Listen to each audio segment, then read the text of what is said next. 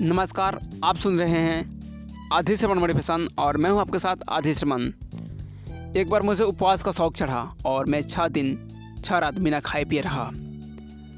यह मुश्किल नहीं था। मैं दूसरा दिन ज़्यादा भूखा था।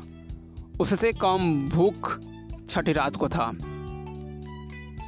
तब भी हम और आप जानते हैं कि कई लोग अगर अपने परिवार और अपने कर्मचारियों को बिना भोजन के छः दिन छः रात रहने दे तो उन्हें लगेगा कि उन्होंने कोई अपराध किया है, पर वही लोग बड़े आराम से अपनों को, अपने आप को, अपने कर्मचारियों को छः दिन छः सप्ताह छः सालों तक बिना तारीफ़ के रहने देंगे, जिसकी उन्हें भोजन जितनी ही ज़रूरत है।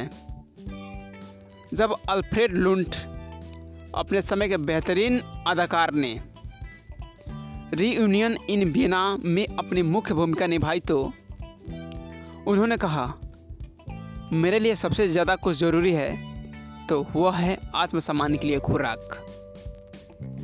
हम अपने बच्चों, दोस्तों और कर्मचारियों के शरीर को पोषण देते हैं, पर उनके आत्मसम्मान को कभी पोषण नहीं देते।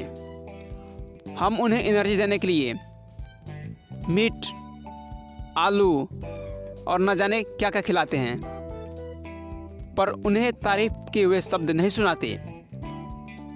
जो उनके मन में सालों तक गीतों की तरह गूंजते रहेंगे। सो दोस्तों, आपको मैं कितने ऑडियो में बोल चुका हूँ। जब भी आपको मौका मिले, आप दूसरों की तारीफ़ करें।